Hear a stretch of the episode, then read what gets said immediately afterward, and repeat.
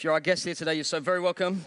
My name's James, I lead the team here. We are continuing our series in the book of uh, Mark. We're in chapter 14. If you've got a Bible with you, don't worry if you haven't, it will all appear on the screen. And this is, we're in well into now Jesus' last uh, week uh, on earth before he went to the cross. And today we're in a very familiar um, passage it all is really, but this is a very familiar, at least picks up a very familiar theme or topic or practice. This, if you've got your Bible with you, you'll see above verse 22 of Mark chapter 14, the institution of the Lord's Supper.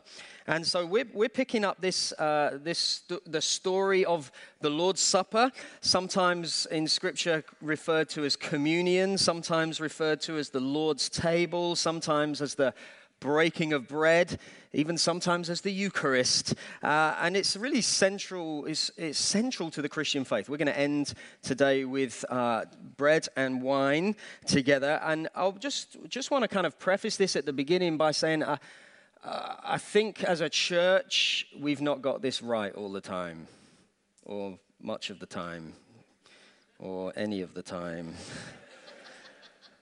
Um, and some of you kind of come from different traditions or have just read your Bible and you know that. Um, we need to do something about it. Starts with preaching through the Word of God and, and, and responding accordingly. Let's, let's pick this up from verse 12 of Mark 14. And so, on, and on the first day of unleavened bread, when they sacrificed the Passover lamb, this is Jesus with his disciples. His disciples said to him, Where will you have us go and prepare for you to eat the Passover? And he sent two of his, his disciples and, and said to them, Go into the city, and a man carrying a jar of water will meet you. Follow him. And wherever he enters, say to the master of the house, The teacher says, Where is my guest room, where I may eat the Passover with my disciples? And he will show you a large upper room furnished and ready. There, prepare for us. And the disciples set out and went to the city and found it just as he had told them, and they prepared the Passover. And when it was evening, he came with the twelve. And as they were reclining at table and eating, Jesus said, Truly I say to you, one of you will betray me, one who is eating with me. They began to be sorrowful and, and to say to him one after the other, Is it I? And he said to them, It is one of the twelve, one who is dipping bread into the dish with me. For the Son of Man goes as it is written of him, but woe to that man by whom the Son of Man is betrayed. It would have been better for that man if he had not been born. We're just going to pause there for a moment. They're eating. This is significant. They're having a meal. This is Passover. And Passover is the annual uh, meal c- commemorating the defining moment in the history of Israel. It's the moment where the Israelites who were in slavery in Egypt were freed and delivered wonderfully by God Himself. And Passover celebrates this moment.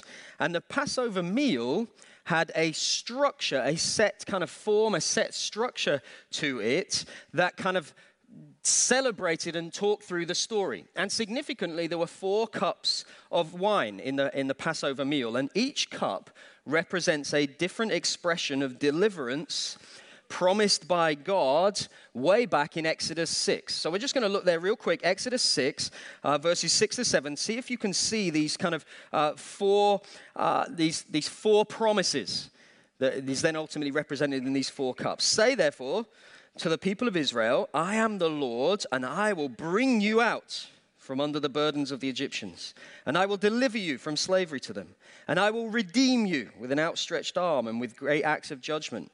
And I will take you to be my people, and I will be your God. And you shall know that I am the Lord your God, who has brought you out from under the burdens of the Egyptians. So the, the, the Israelites are in Egypt, they're in, they're in slavery, and God promises, I'll bring you out, I'll deliver you, I'll redeem you, I will take you to be my people. So at Passover meal, obviously God did those things. At Passover meal, it's, it's celebrating, looking back and celebrating the fact that God did indeed do all those things. And so each time Passover would be celebrated, there'd be somebody who was leading through the meal. They would be the presider, if you like, and their job was to lead through the story and bless different parts of the meal. And so they'd take the first cup and they would recite what's called the Kiddush, which is a, a blessing. And then they'd take the second cup and they would read the Exodus story. And then they'd take the third cup and they would recite kind of grace over the meal. And then they'd take the fourth cup and they'd sing what's called the Hallel, which is the uh, Psalms 113 through Psalm 118. And they would basically bless different parts of the meal and it'd explain the symbolism. So these are the herbs, this is the bread, this is the lamb. These are, these are the herbs that are representing the bitter, that represent the bitterness and the harshness of the slavery that our people endured. Or this is the bread of our affliction, which our fathers ate in the wilderness, and kind of so on. And this is what, in, right back here in Mark 14, this is what Jesus is doing and what they are, his ex- disciples are expecting him to do. So imagine their astonishment when the next bit happens and what he says. So far, it's kind of been following through just as it had done each year. And then we get to verse 22. And this verse 22 begins at the third part of the meal. And as they were eating, he took bread and after blessing it, broke it and gave it to them and said, Take, this is my body. And he took a cup. And when he had given thanks, he gave it to them, and they all drank of it. And he said to them, This is my blood of the covenant, which is poured out for many. Truly, I say to you, I'll not drink again of the fruit of the vine until that day when I drink it new in the kingdom of God. Verse 26 And when they'd sung a hymn, they went out to the Mount of Olives. That was the fourth part, the Hallel. We just need to grasp for a moment, because we're so familiar with the story, we, we just need to grasp for a moment something which I've kind of been trying to highlight throughout this, this whole series that Jesus' life and death doesn't take place in a vacuum.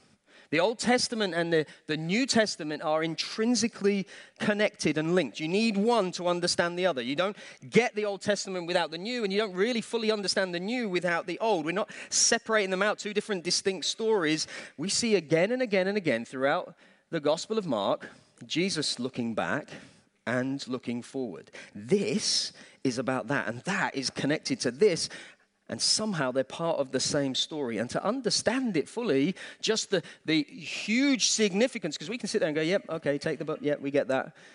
No, but to understand the full significance, we need to understand Passover a bit more. So let's just go back to Exodus for a moment. The people of God, the Israelites, the Jews, they are in slavery in Egypt, and God raises up Moses to lead the people. And in Exodus 6, as we just looked at, God promises some deliverance. And in Exodus 7, Moses goes before Pharaoh and he says, Let my people go. And Pharaoh says, No. And I just want to burst into Bohemian Rhapsody, but it's completely inappropriate. Let my. I even looked it up to think, is that what it's about? No one knows. It's a shame because I wanted to sing it. Uh, let my people go. No, we will not let them go. Let them go. No, anyway. And then we get to the plagues. It's going to do it anyway. Get the plagues. It's definitely about that. Get the plagues in verse in, in Exodus 8 and 9 and 10 and 11. And these plagues gradually kind of escalate and they just build in intensity. And so we're okay teaching the kids about water turning to blood. And we're okay about frogs and gnats and then flies and death of livestock is getting a little bit there but and then boils yeah no they're just big spots and then hailstorms locusts darkness and then we stop. Because still, after nine plagues, Pharaoh still says no. And the Israelites are oppressed. Actually, it's not just he says no, they're oppressed worse and worse. There's just significant evil and injustice. And as we know from reading the rest of Scripture, God hates evil and injustice. And he says, hey, okay, here's what I'm going to do I'm going to bring down justice on the land. The final plague is coming and it's the death of all firstborn sons. It's like a, a mini preview of Judgment Day. It's like, this is what is going to happen. Right now, this is happening. Everyone is subject to judgment. The world's not split into good guys and bad guys. We li- like to read that story and think, well, the bad guys are the Egyptians, they're getting the judgment. The good guys are the Israelites, the Jews, they're not. No, no, no. In, even in that story, everyone is being judged. But God says to Moses in Exodus 12 the only way you're going to survive is if you kill a lamb, you eat it that night, and you put the blood on your doorposts because when justice comes, If you've taken shelter under the blood of the Lamb, then there's hope for you. Let's read from Exodus 12, pick it up in, in verse 21. Then Moses called all the elders of Israel and said to them, Go and select lambs for yourselves according to your clans and kill the Passover lamb. Take a bunch of hyssop and dip it in the blood that is in the basin, and touch the lintel and the two doorposts with the blood that is in the basin. None of you shall go out of the door of his house until the morning for the Lord will pass through to strike the Egyptians. And when he sees the blood on the lintel and on the two doorposts, the Lord will pass over the door and will not allow the destroyer to enter your houses to strike you. You shall observe this rite as a statute for you and your sons forever. And when you come to the land that your, the Lord will give you, as he has promised, you shall keep this service. And when your children say to you, What do you mean by this service? You shall say, It's the sacrifice of the Lord's Passover for he passed over the houses of the people of Israel in Egypt when he struck the Egyptians but spared our houses. And the people bowed their heads and worshipped. Then the Lord of Israel went and did so as the Lord had commanded Moses and Aaron, so they did. At midnight, the Lord struck down all the firstborn in the land of Egypt, from the firstborn of Pharaoh who sat on his throne, to the firstborn of the captive who was in the dungeon, and all the firstborn of the livestock. And Pharaoh rose up in the night he and all his servants and all the Egyptians, and there was a great cry in Egypt, for there was not a house where someone was not dead. Then he summoned Moses and Aaron by night and said, Up, go out from among my people, both you and the people of Israel, and go, serve the Lord as you've said. Take your flocks and your herds as you've said, and be gone, and bless me also. And so the Israelites begin their great escape, and they leave Egypt with great wealth. In verses 35 through 36, we see that they have an abundance of silver and gold and jewelry. And they have in verse 38 a huge amount of livestock, which is just representing God's abundance. And then in verse 38, we're told that they leave with an untold number of Egyptians as well. Wow, that's a staggering reminder of the promise of God that his blessing was ultimately not just for the Jews, but for all people. A bunch of Egyptians also did what the Jews did, and they escaped too. And in chapter 13, verse 19, we're told that they take Joseph's bones with them, with them as well. And you think, what's that about? It's just representing God's faithfulness to his promises, what he says he does, and it shall come to pass. And then they leave as well, incredibly, with the presence of God. Verse chapter 13, verse 22 says, The pillar of cloud by day and the pillar of fire by night did not depart from before the people. It's this incredible story that we're so familiar with. We miss the, the, the drama and the incredible acts of God. It's an incredible story of dramatic rescue and redemption. So back to Mark 14 for a moment. Because you can picture the scene, right? They're kind of, they've been through this before. Jesus is doing it. They'll have prayed. They'll have heard this and read this story again. Jesus leading them through this meal. He's blessing the food. He's explaining the symbolism. And then he suddenly talks of something very, very different. He takes the bread and he says, This is my body. This is the bread of my affliction, of my suffering. And he stands before them and he says, The meal, this meal that was observed the night before God rescued Israel from slavery, when through Moses God acted to redeem and rescue and deliver and free his people from Pharaoh, tonight, once again, we are eating this meal just before the moment where God once again is going to act decisively and definitively in human history to rescue and redeem and deliver his people again from sin, death, and evil. And he's going to do it all through me, says Jesus.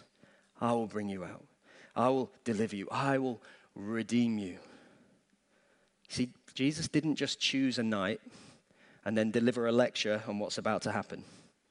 This is not just about creating an, an analogy. He's not saying my coming death is a, is a little bit like the death of the Passover lamb. He's not saying that your liberation from sin and, and slavery and death is a little bit like their liberation from slavery in Egypt. He chose Passover because he is the ultimate fulfillment of everything that the Passover celebration was designed to teach. This is the forming of a new covenant. And this is simply stunning because in the Exodus story, we have the death of firstborn sons. Jesus is the firstborn son who dies on that cross under a darkened sky and in doing so opens up the doors to his father's house. In the Exodus story, we have the sacrificing of a blemish free lamb whose smeared blood leads to rescue. Jesus is the Passover lamb, slain in our place, whose blood proclaims freedom in place of condemnation. In the Exodus story, there's this epic showdown as the people cross the, the Red Sea with Pharaoh, who's the great enemy, and his armies closing in, looking to kill and devour the people of God. And victory for Pharaoh and his army is seemingly there. That moment they're about to come to the Red Sea, it looks like we're stuck, we're about to lose, we're about to be killed and devoured by the enemy. The defenseless Israelites have got no hope. And then, in a miraculous moment of divine intervention, the enemy, Pharaoh, and all his armies are drowned. And an incredible moment of deliverance. Jesus is the one who, in the ultimate showdown, overcomes the greatest of enemies and drowns death itself in death precisely at the moment that it looks like the enemy has won the victory. See, Jesus is the true Moses. He is the true shepherd who leads his people out. Jesus is the true mediator who makes a way for his people from all backgrounds, no matter what race, background, culture, creed that you are from. He makes a way for all people to be included in the story. Jesus is the true bread of life. When you feast off him, you're never going to go hungry, and his manna is never going to run out. And Jesus is the true Lord of the wine, the one of victory and rejoicing and partying now and forevermore. And Jesus is the one who eats the herbs of bitterness for us so that we don't have to eat it. And Jesus is the one who goes before us, who now says, Hey, come follow me so that we might pass over to dry land. This is all Jesus for us. Wow. And so now, everyone who puts their trust in Jesus, if that's you today, all of this is coming your way. The Apostle Paul in 1 Corinthians 5 7 declares Christ, our Passover lamb, has been sacrificed. In other words, it's because the blood of Jesus is applied not to the doorposts of our homes, but to our hearts, that through faith the wrath of God passes over us and we are set free. So now, when we take the bread and the wine, and take it, we have to do. Back to Mark chapter 14, look, verse 22, Jesus says, Take. You have to actually take it. And as you do take it, his death and resurrection becomes life transforming if you take it. You see, his death and resurrection, if you don't receive what he has done, if you don't receive him, it's life transforming, but not for you. You have to take it of yourself. It's not, well, okay, my family member, my wife, my son, my siblings, my, my parents, whatever, they've taken it, so I'll be okay. No, no, you have to take it of yourself. It was not okay, the Israelites, that, well, my neighbors got blood smeared over their door. I had to have it over my door. You have to take it.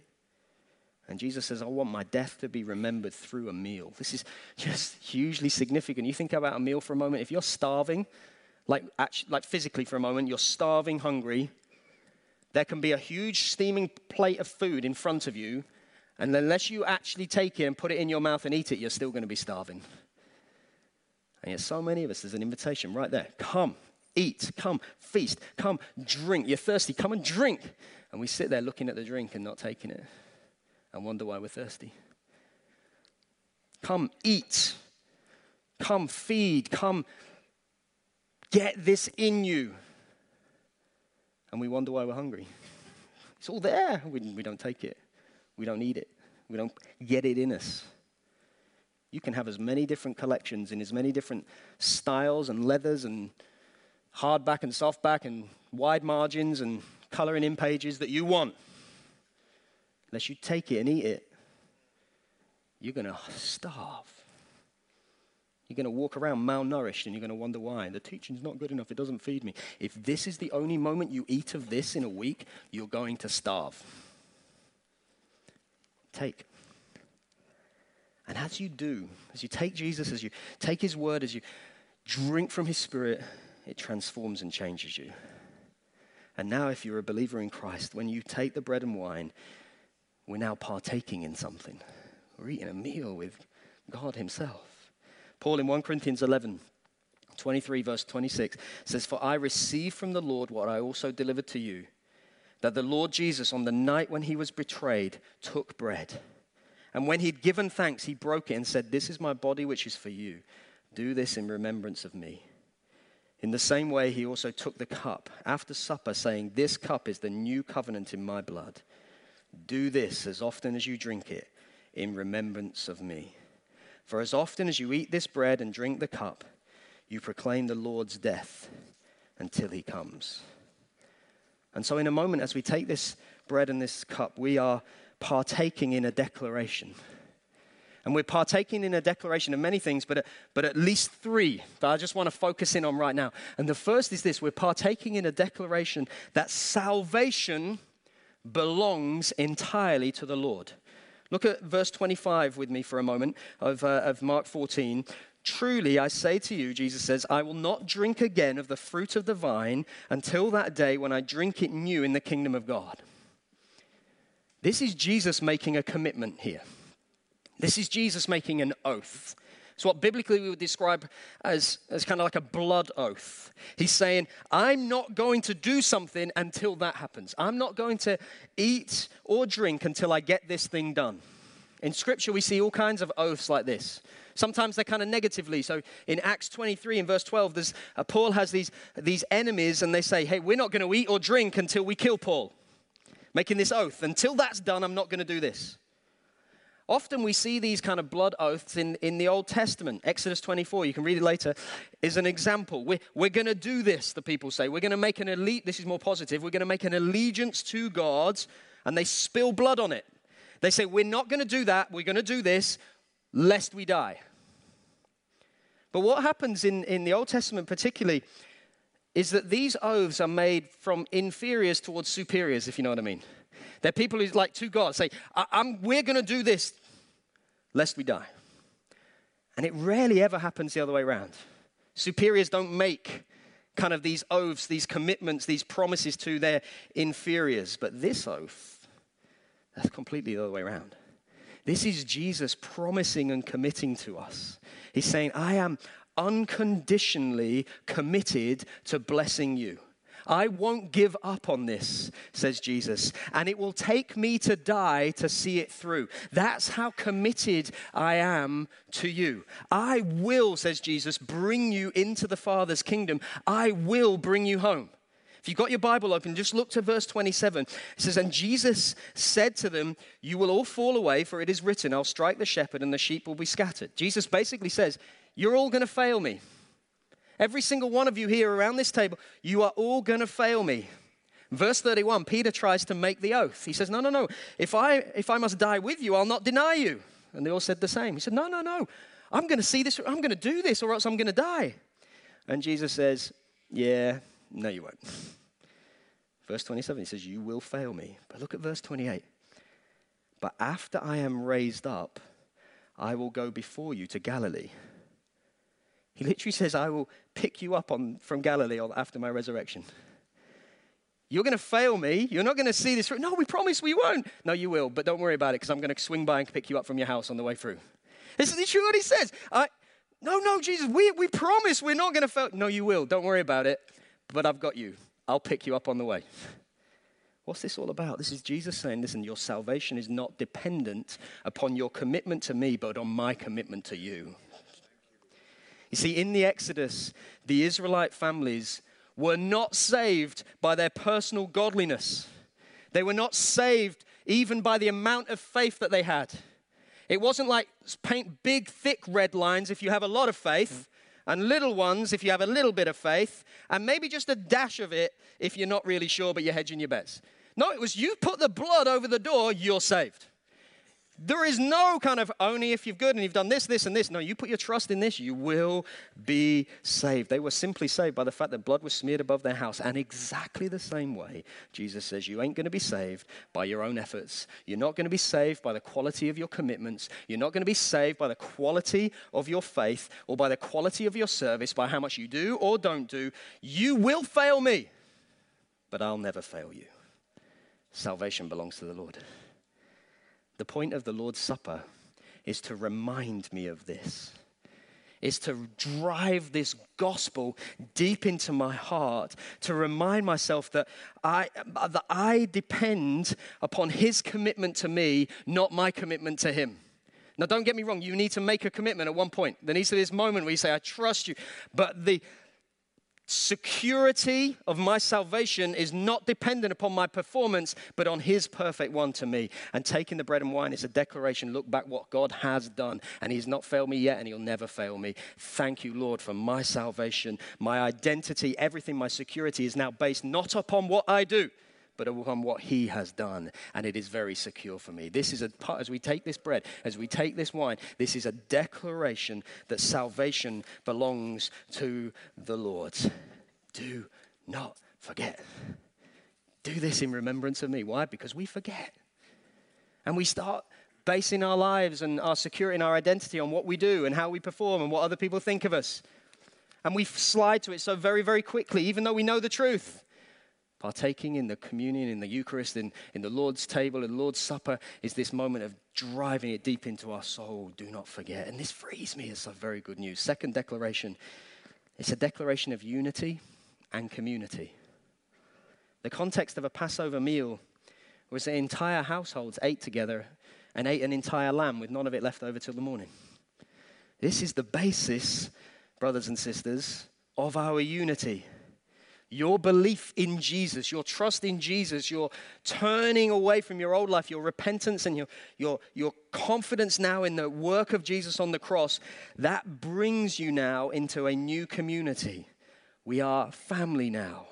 And so we eat and we rejoice and we partake together, whoever we are and from whatever backgrounds we come. The Exodus story, I, I just, I love this. Exodus 12, verse 38. It, includes people from different nations. It says a mixed multitude is joined to Israel. We tend to read the story and skip over that. It's just the Jews who are out. No, a mixed multitude is joined to Israel and is allowed now to share the Passover as long as they're circumcised. Because of Jesus, we too are now allowed to join this great celebration and we don't need to get circumcised. Our way in is repentance and baptism, which is another great sacrament repent and be baptized. It's a public declaration of now I belong to this new family. I belong to this community now. My old has gone, the new has come, and God has joined me. If you're not baptized, moment to do so. If you're a believer today, you get to join this with others from every tribe and every tongue, and we're now joined together as family, brothers and sisters, new community, and we need one another. And we need to be right with one another as well. Paul in 1 Corinthians 11 says, Do not partake from the Lord's table in an unworthy manner. It says, Don't do it. Deal with disagreements before you take, deal with unforgiveness before you take. It's not okay in the family of God to go, I'll eat on that side of the room because I don't want to associate with the people on that side. I got a bit of a falling out with someone over there, but it's okay because we've got six tables, so I'll just stay away. Deal with it. Paul says, don't come in an unworthy manner. That's not our right standing before the Lord. It's about our relationships with one another. As we eat and drink, it's a declaration of unity. Jesus is the head, we're part of the body, and it's a declaration of community. All are welcome, no matter what your background, every tribe and tongue. Third declaration is that the best is yet to come, obviously. You see, the fact that Passover is fulfilled does not mean that it's finished.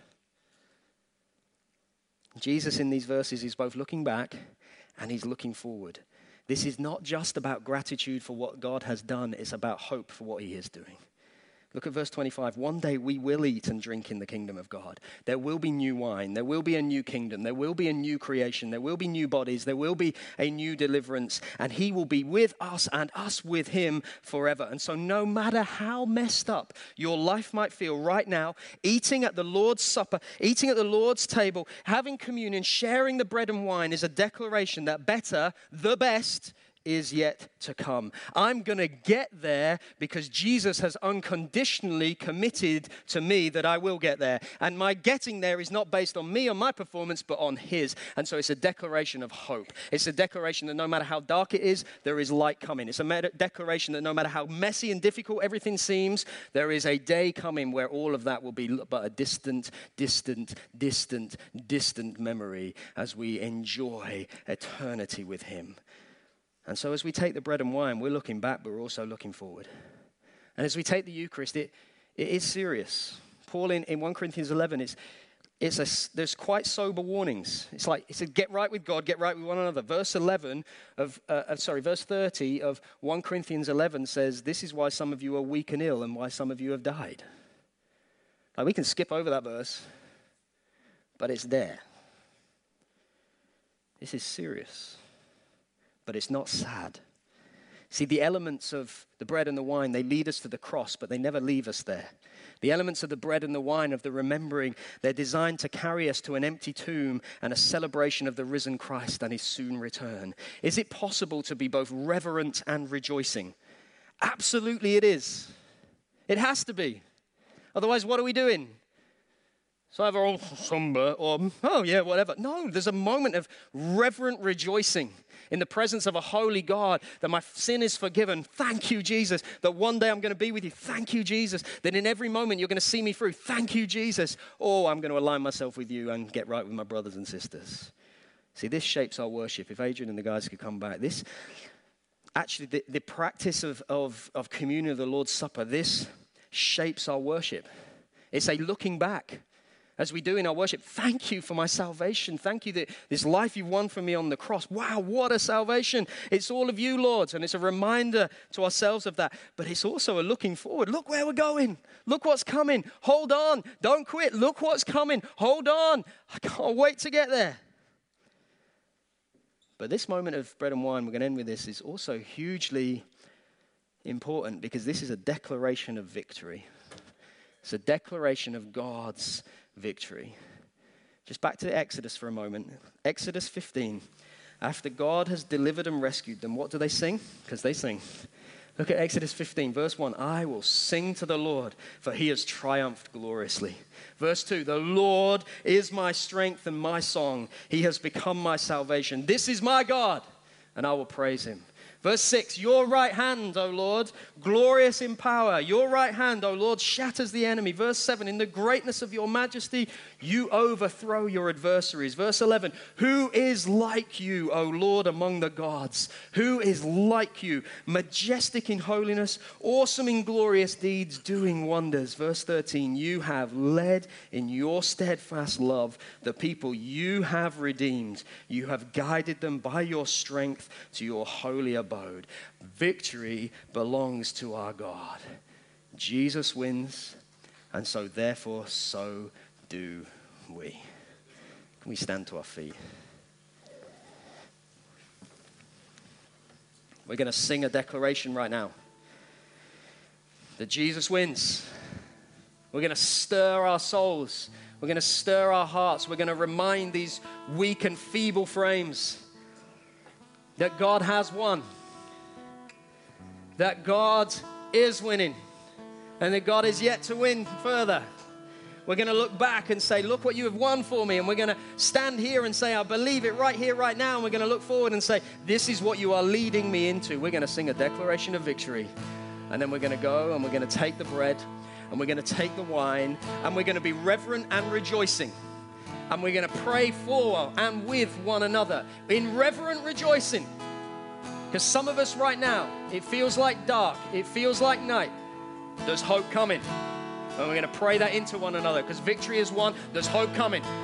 For some of us, we know we need to loosen up a little bit. We need to walk a little bit in the freedom. We, we, we walk around with like there's things stuck up our backside because, kind of spiritually speaking and emotionally speaking, there is. Freedom comes when we partake in the bread and the wine, in the victory of Jesus. And for every single one of us, we're going to say, I stand here today as a brother or a sister in Christ. I'm not better than you, I'm not worse than you. There's no inferiors and superiors because our superior, Jesus Christ, has made a way for one new man in Christ. And now we stand here unconditionally loved, completely committed to by Jesus, who was and is and is to come. Brothers and sisters, let's sing Song of Victory. Let's go and partake in some wine. We're going to sing and then we'll lead you through on that bit and we're going to pray. Jesus wins. Thank you, Lord.